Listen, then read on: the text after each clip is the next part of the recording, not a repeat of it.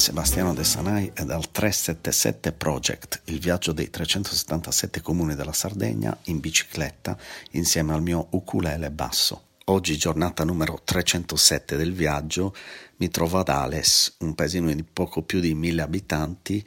in una zona della Sardegna chiamata Marmilla, che deve il suo nome alla parola mammella, ho scoperto, per la conformazione geografica di questo territorio molto collinare. Qualche giorno fa sono stato in una frazione di Ales, Zeppara, un paesino di poco più di 200 abitanti, e sono stato a visitare il Museo del Giocattolo, uh, un'interessante esposizione di uh, ricostruzioni di giocattoli antichi della tradizione sarda e in questo bello spazio mi è venuto in mente di voler parlare un po' dei musei che mi è capitato di visitare in questo viaggio in Sardegna. Importante aspetto di questo viaggio è certamente l'archeologia. Mi capita spesso di visitare siti archeologici e ovviamente anche tanti musei che contengono di solito reperti provenienti dai siti circostanti e non solo, e reperti di tante epoche, dal uh, pre-nuragico al nuragico, romano, fenicio-punico, bizantino e anche medievale. Tra i musei che ricordo, per esempio, quello di Cabras, con uh, i reperti famosi dei giganti di Monteprama, oppure il Museo archeologico di Sant'Antioco, il Museo archeologico di Olbia, con i reperti trovati nelle navi romane affondate antestanti il porto, oppure il Museo archeologico di Ozieri. Un'altra tipologia di musei molto comuni nei paesini della Sardegna sono i cosiddetti musei etnografici, dove si conservano un sacco di attrezzi dei vecchi mestieri, della cultura contadina, attrezzi di fabbri, falegnami, eh, sellai, calzolai e poi ricostruzioni spesso anche di case, di come si viveva in antichità, i vecchi oggetti, i vecchi mobili, le vecchie stoviglie, le vecchie cucine, i vecchi bagni.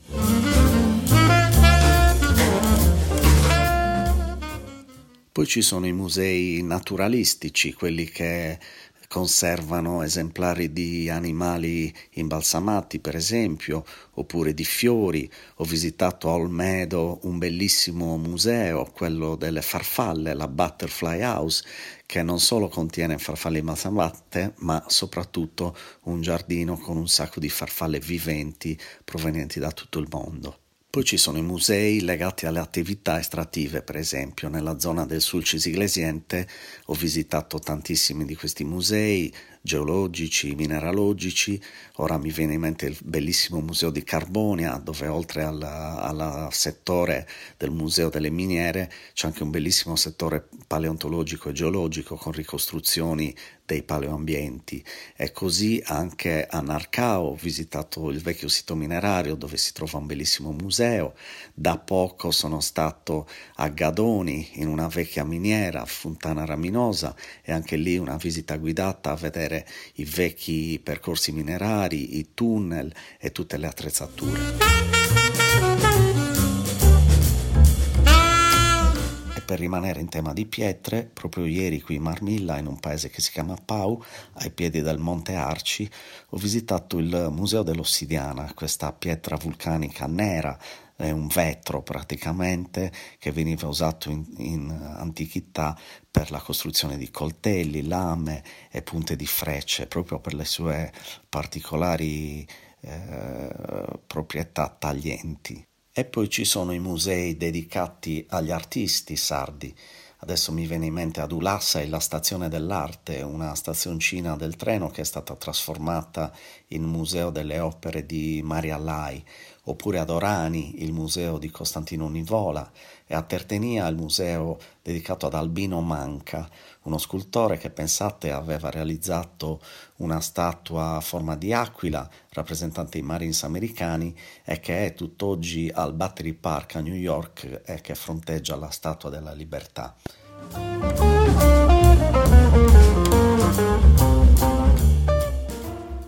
Poi ci sono i musei dedicati alla musica, allora mi viene in mente per esempio a Bitti il museo dedicato al canto a tenore, oppure a Santo Lussurgiu, il museo dedicato alla vocalità di tutti i tipi. Eh, a Siligo, per esempio, mi viene in mente il museo dedicato alla grande cantante sarda Maria Carta. E poi ci sono i musei dedicati ai politici sardi, il Museo Lussu ad Armungia, oppure la casa natale di Gramsci, proprio qui ad Ales, dove sono oggi, e anche a Ghilarza, la casa Gramsci dove visse per tanto tempo.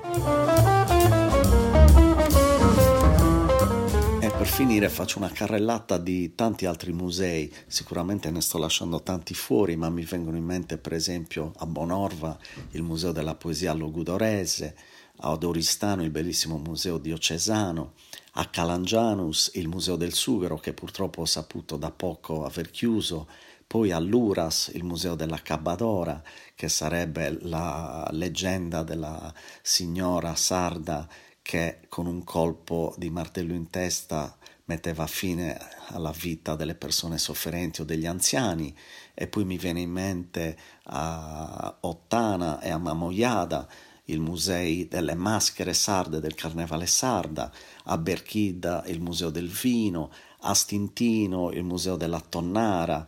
Insomma, in Sardegna esistono musei per ogni tipo di attività.